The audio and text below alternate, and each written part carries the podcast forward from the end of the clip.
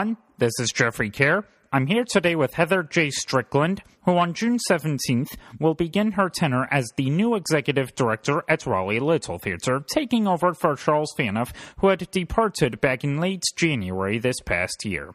Strickland brings with her over fifteen years of extensive experience and success in developing organizational strategy, branding, fundraising, and cultivating engagements for nonprofit and public service organizations.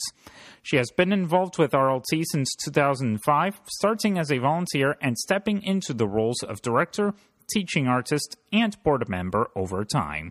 Good afternoon, Heather. Good afternoon, Jeffrey. Thank you for having me. Hey, no problem. So, to start things off, how have you been doing during this time of quarantine due to the coronavirus? Well, I am very much missing uh, being in a theater and experiencing art. It's It's been a while since I've been able to do that. Also, just being in a room with other artists and my, my colleagues is certainly something I miss. But holding up okay. I am home with my eight-year-old daughter, and we are figuring out how both of us work full-time and go to school full-time and coexist in the same space doing that together. Well, that's good to hear. Yeah, I think we are all sort of, you know, figuring out this this new normal. And, you know, it takes a lot of negotiation with the uh, folks that we have to now be around probably a lot more than we used to be around, uh, and also figuring out how we still stay connected to those that we, we can't be in the same room with. And at the time of this recording, you'll be starting your new shift as executive director for Raleigh Little Theater in a few days. How did the opportunity itself come about?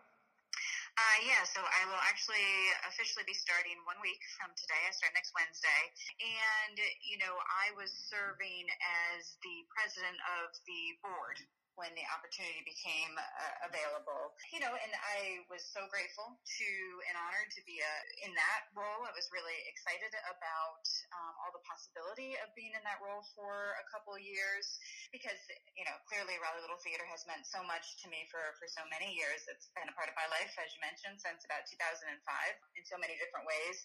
And so it was an organization that I already cared tremendously about. And then, you know, my career, which is based in, in nonprofit management uh, and some statewide systems level government work, um, as well as fund development, um, it really felt like it was this perfect moment of the alignment of the career that I have been on for my life, as well as my passion for theater and specifically Raleigh Little Theater. So it didn't take long before I made the decision to Uh, resign from the role of president uh, so that I could pursue the opportunity. How excited are you to begin? Oh, I can't wait. The staff at Raleigh Little Theater are all individuals that I respect and admire for their creativity and their artistry and their dedication. So I am thrilled to be working with folks that, you know, I already know and have some relationships with. And also just the idea of I get to spend, you know, my full-time work at a place that I would just go and spend to feel better about a day. So that's exciting. And, you know, even given that it's certainly challenging times and there are tough roads ahead, uh, not only for Raleigh Little Theater, but I think all of our arts organizations are really going to struggle for the next year. I still am excited about what it means to be spending all of my time really thinking about, you know, how do we stay relevant? How do we stay connected to our community? How do we create art in this time? Because those are the things that, you know, I would be thinking about anyway. So, you know, to be able to do it on a, a regular basis is still something that I'm really looking forward to. Going back to the beginning, when did your interest in live theater begin? Oh, I think I was born with it. I know, you know, at a very young age, my parents uh, exposed me to a, a lot of theater. Uh, I was actually born in upstate New York, and there was a children's theater up there that we visited on a regular basis. I was in my first play when I was in kindergarten, so the acting bug bit me very early, and it was just something that I sort of always did.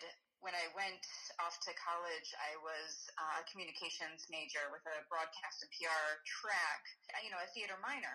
and, you know, got into a, a few years of, of college, and because I was pretty far ahead in a lot of my credits and was potentially looking at graduating early, I actually decided to bring my theater minor up to be a, a major.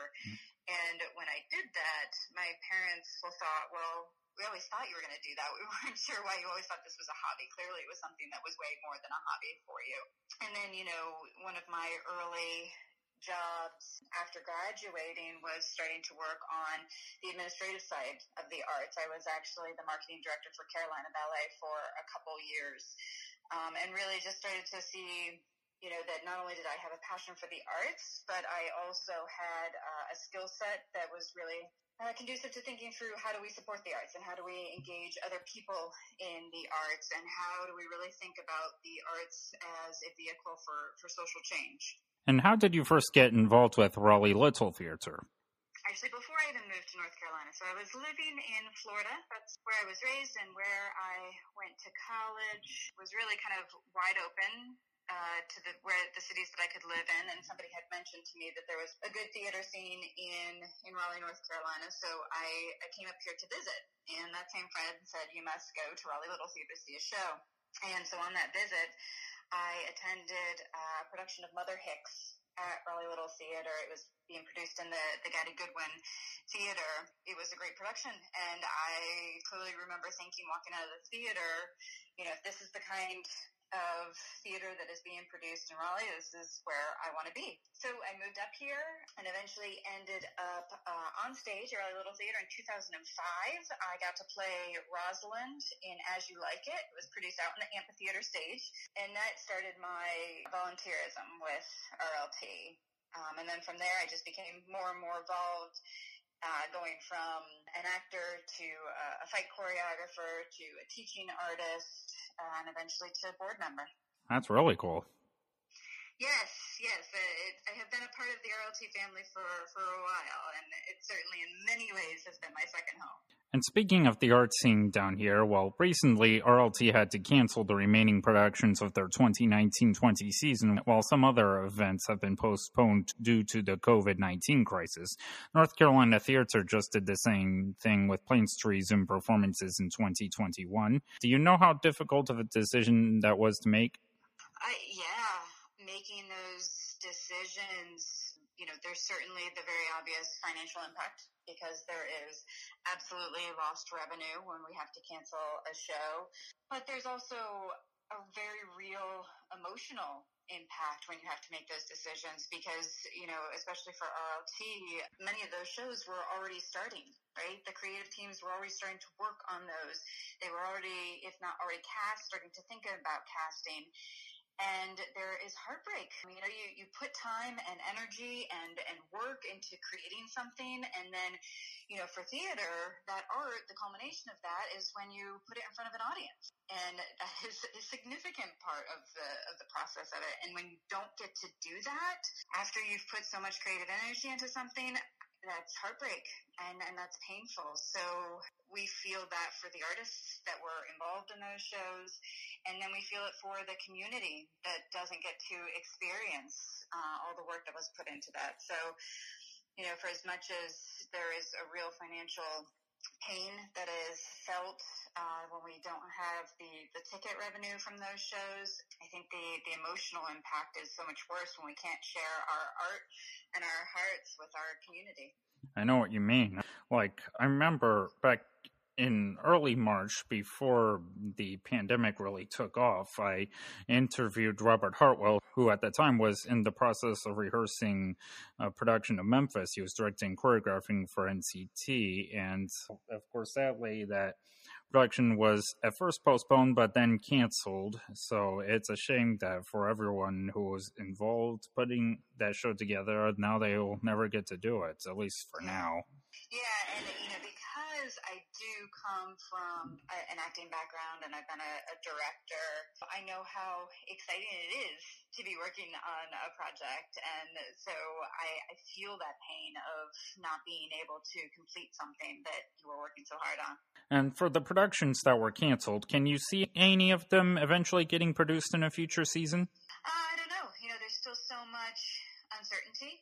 you know, there's uncertainty about, you know, planning for the future and then what seasons even after the next one sort of look like. You know, I think there's always sort of this hope that we can figure out how to bring back these things. But at this moment, no way to know for, for certain what, what any of us are going to be able to do.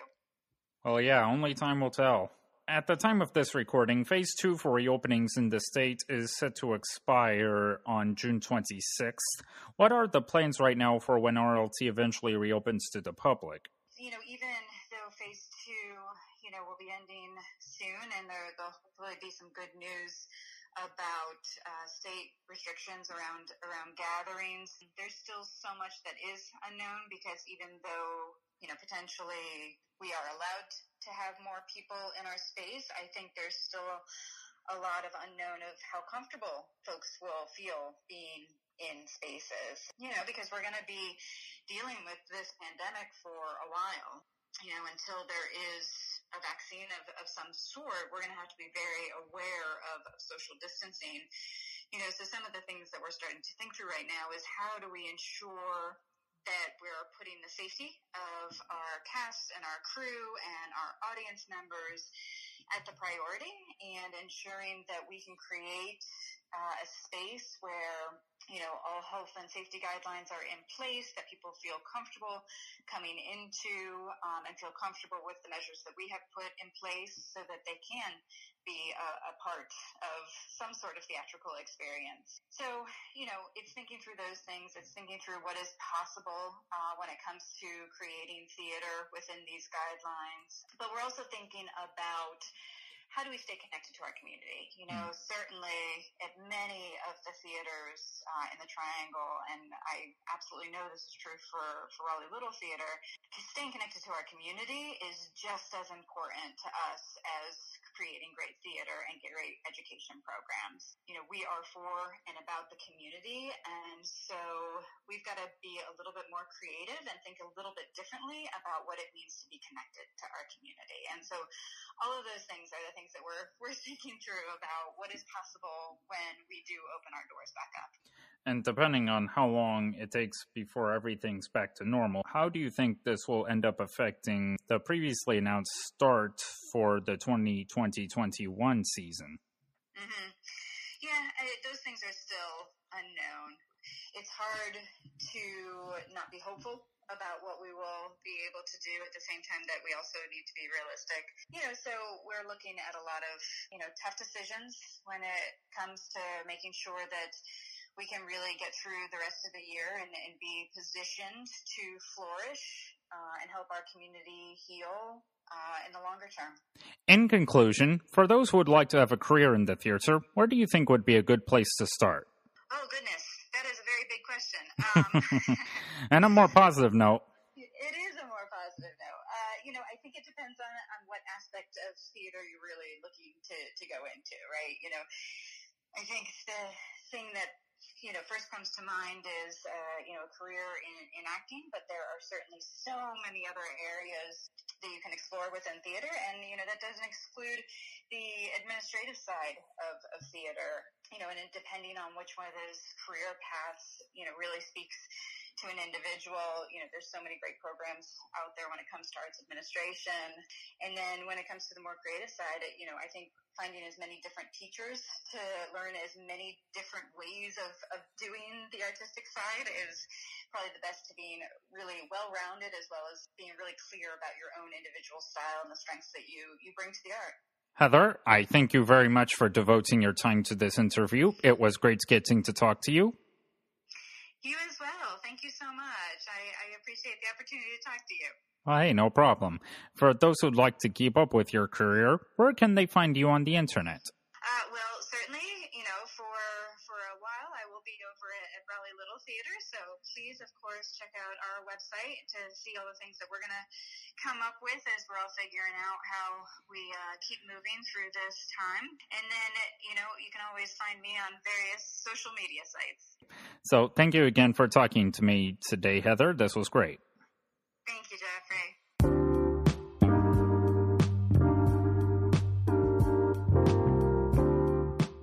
If you like what you've heard here, please subscribe to wherever you get this podcast. Feel free to rate and or review this show on Apple Podcasts. If you'd like to find more content from me, please visit my website, which is w w w dot care reviews dot net. You can also find it on Twitter at care reviews and me at Jeffrey Kerr. Thanks for listening, and I will see you all later.